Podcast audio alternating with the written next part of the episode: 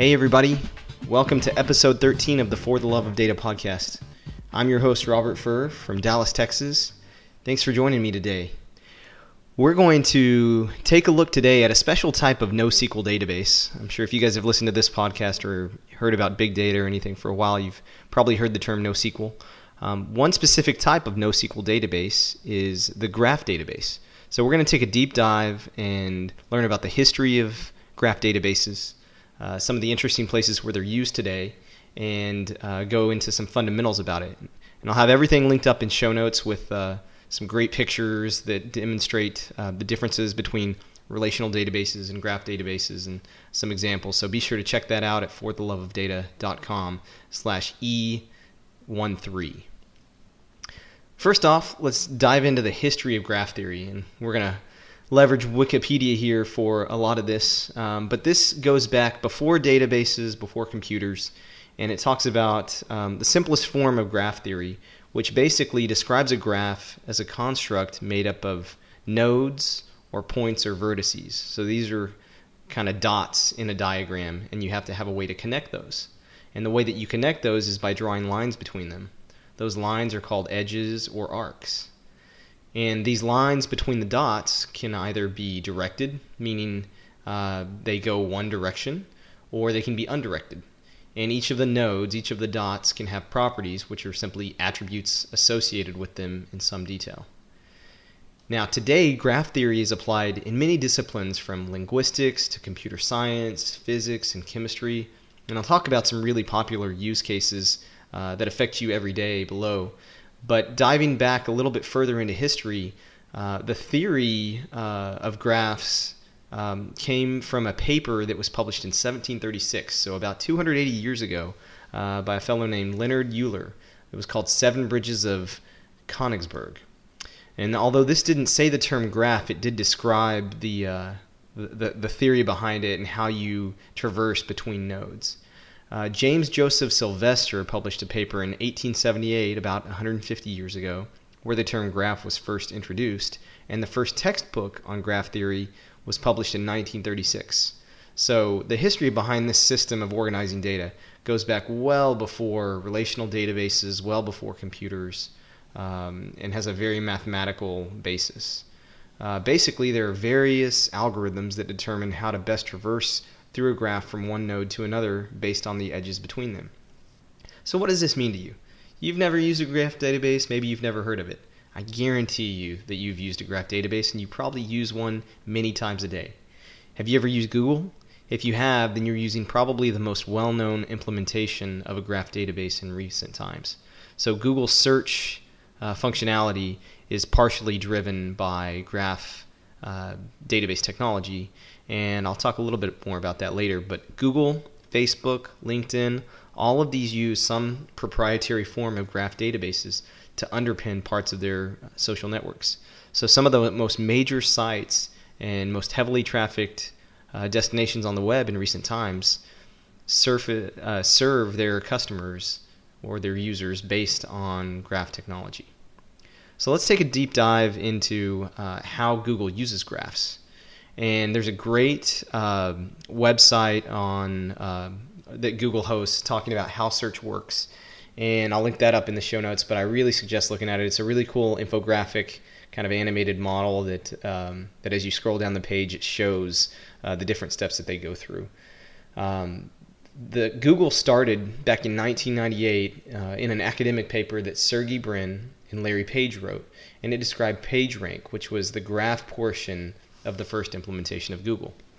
Now, basically, uh, you know, before I said a graph uh, database is simply a set of nodes connected by a set of uh, lines or called edges. So in the Google PageRank, basically all web, all web pages are treated as nodes.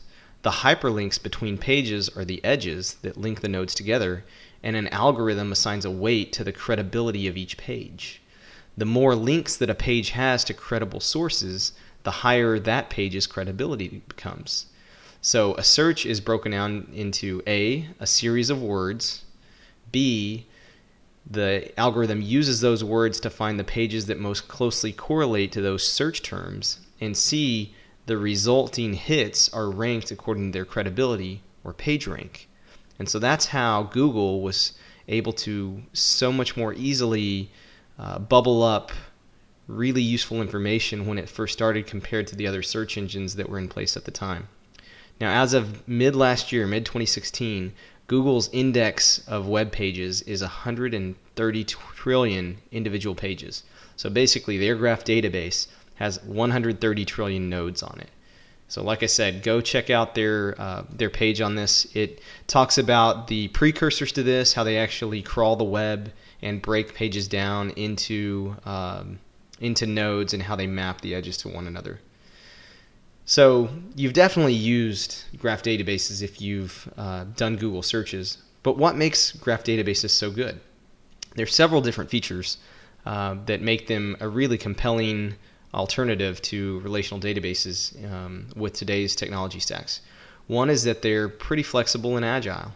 Um, a graph database allows you to closely match the structure of the data that it uses. So you don't really have to denormalize as much and move further from a conceptual model to a physical model as you do when you work with a third normal form relational database.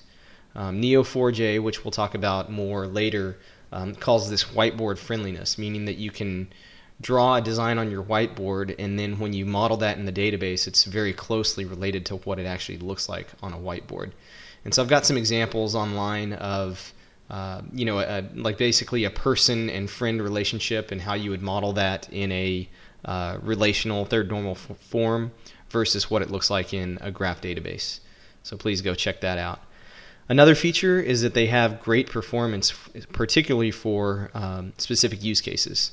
So compared to other NoSQL stores or relational databases, uh, they offer a much faster way to access complex connected data uh, mainly because you don't have expensive join operations that you have to make to link entities to one another.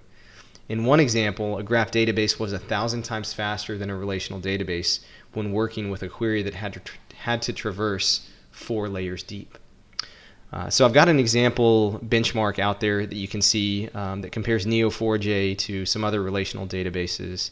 And basically, if you're just going, like, imagine that you had um, a set of connections and you wanted to see uh, one person and who their friend is. To do that in a relational database or Neo4j is basically a sub-second uh, query result. Now, if you want to go find a friend of your friend, uh, in their benchmark, the relational database took 30 seconds. The uh, graph database took a little over a tenth of a second. And then if you wanted to go to a friend of a friend of a friend, four levels deep, uh, you're talking about 20 minutes with a relational database, maybe 25, but only 1.3 seconds with Neo4j. And um, that was scouring uh, 600,000 records. And then the last thing, they took it five levels deep, and at five levels, 800,000 records, Neo4j was re- able to return a search result in two seconds, whereas the relational database was never able to finish. Now, a caveat about this I don't have details about which relational database they used, what type of indexing they used on that. Um, so the uh, the results from Neo4j are quite promising. Um, but I would also say that if you had something like an Oracle database with some horsepower behind it and some proper indexing, it could probably handle some of that depth. But again, the queries would be relatively complicated, and as you scale out further and further, uh, more levels deep, you are going to start to run in those into those performance issues. Another feature is lower latency. Um, users of graph databases have nodes and links that point to one another, and so millions of records can be traversed per second, uh, and query response times remain relatively constant. So it scales in a more linear fashion than a relational database does. And again, you'll be able to look back at the example that uh, of the benchmark. Another thing that's different about it is the um, if you if you are a relational database person or you come from a SQL background, you're very familiar with you know select from, left join, where, X Y Z. Uh, that is practically uh, my second language uh, from all of the work that I've done in the past several years. But Cypher is a query language that you can use uh, to traverse graph databases, and it looks a lot more like LINQ uh, markup, the, uh, the the .NET query language that Microsoft came out with, where you sort of put the you, you basically say match where and what you want to return. So you you describe the connection that you want to make between nodes. Um, you you describe filters and then you, you describe what you want to get back. So we've got an example up there, and there's a lot of examples on the web that compare and contrast SQL with graph query language and give you some examples there. Uh, and, and, another benefit is that graph databases are pretty good uh, at holding semi-structured data. So they're schema-free, meaning that if there's patchy data or you have exceptional attributes, it doesn't really pose a structural problem. And um, different nodes can hold different attributes. So so all this is kind of good. We understand the fundamentals of graph databases and how they work. We understand that they've got some good features. Google, Facebook, LinkedIn use them. Um, but why should you use a graph database? Why would it make sense to do it in your work? Or what are some other ways that you're impacted by graph technology on a daily basis? Uh, some of the the most popular use cases at the moment are social network connections. So like in LinkedIn where it tells you, hey, you're three connections away from from this person, get an introduction. That's graph technology at work. Credit card fraud analysis is another really interesting place. So with credit card fraud, uh, credit card companies can put transactions into uh, a graph database, and then if someone reports credit card fraud on uh, their card number, then you can start traversing that graph back and, and go down other lanes to see if anyone else has reported uh, fraud as well. And so they have some some white papers that describe how you know three or four people in a similar area report credit card fraud all around the same time, and they're able to use graph technology to trace back up a few levels to the same store where all of those people made purchases a few days before. And so they're able to identify that someone at that store was skimming card numbers or there was a device out there. And it's, it would be much harder to do that using relational technology or using queries because you can't traverse up and down the nodes as easily as you can with a graph database. Another place that they're really popular is recommendation engines. So if you have something that you've rated, other people have had things that they've rated similarly uh, linked by genre or whatnot, you can traverse around and get recommendations there as well. Master data management is another area that graph databases have become more popular. So you can create something like a 360 degree view of a customer and you can align data from different sources more easily. You can make connections that are a little bit looser than you can in a traditional relational database. Um, logistics planning for things like transportation, traffic, shipping, anything where you have to find the optimal path between different places is a, a great uh, use case for graph databases. And then lastly, uh, and certainly not uh, uh, an exhaustive list, but another popular one is computer or telecom network planning and analysis. So showing your different assets and how they're connected, being able to trace performance and bottlenecks uh, among routers and switches and things like that. So again, this is a variety of industries from social networks to financial to media, enterprise, uh, you know, network planning. Lots of different places that these can be used, and these all boil down to uh, relatively common uh, common needs. Now, there may be some industries where you didn't realize graph databases were being used so extensively. One of those is um, journalists doing investigative reporting. If you guys remember the Panama Papers uh, that came out last year, that was basically about 11.5 million documents comprising 2.6 terabytes of information that were leaked from a Panama law firm called Mossack Fonseca. Um, these documents were emails, database extracts, PDFs, images, text documents, and other things um, that were collected over decades of time and made available to journalists. These documents were scanned and processed using optical character recognition, and they extracted databases and um, they basically analyzed all of this text, put it into Neo4j, and um, figured out ways to build associations between um, word patterns. So if they found a person's first and last name one place and their first, middle, and last name somewhere else, they were able to develop links between those. And then investigative journalists were able to use graph visualizations on top of that to uncover hidden insights and relationships that would have otherwise been missed. So they were able to take a person and look at them and step back a couple levels and see who they've interacted with and who else has interacted with that person and figure out how big of a network of uh, activity was going on with the funds that were basically being um, you know laundered outside of the banking systems of the countries where some of these people resided. And so it was really a huge uh, use case for graph databases, and the visualization on top of it was able to, uh, you know, basically bring meaning to 11.5 million documents and give people a rapid, efficient way where they could cull through that and find hidden insights. Now, if that's not a, uh, a great use case for BI uh, built on top of graph databases, I can't think of what is. Um, I've got some links to uh, to some descriptions, uh, basically some uh, some media campaigns that Neo4j did with the investigative journalists talking about how that technology was used.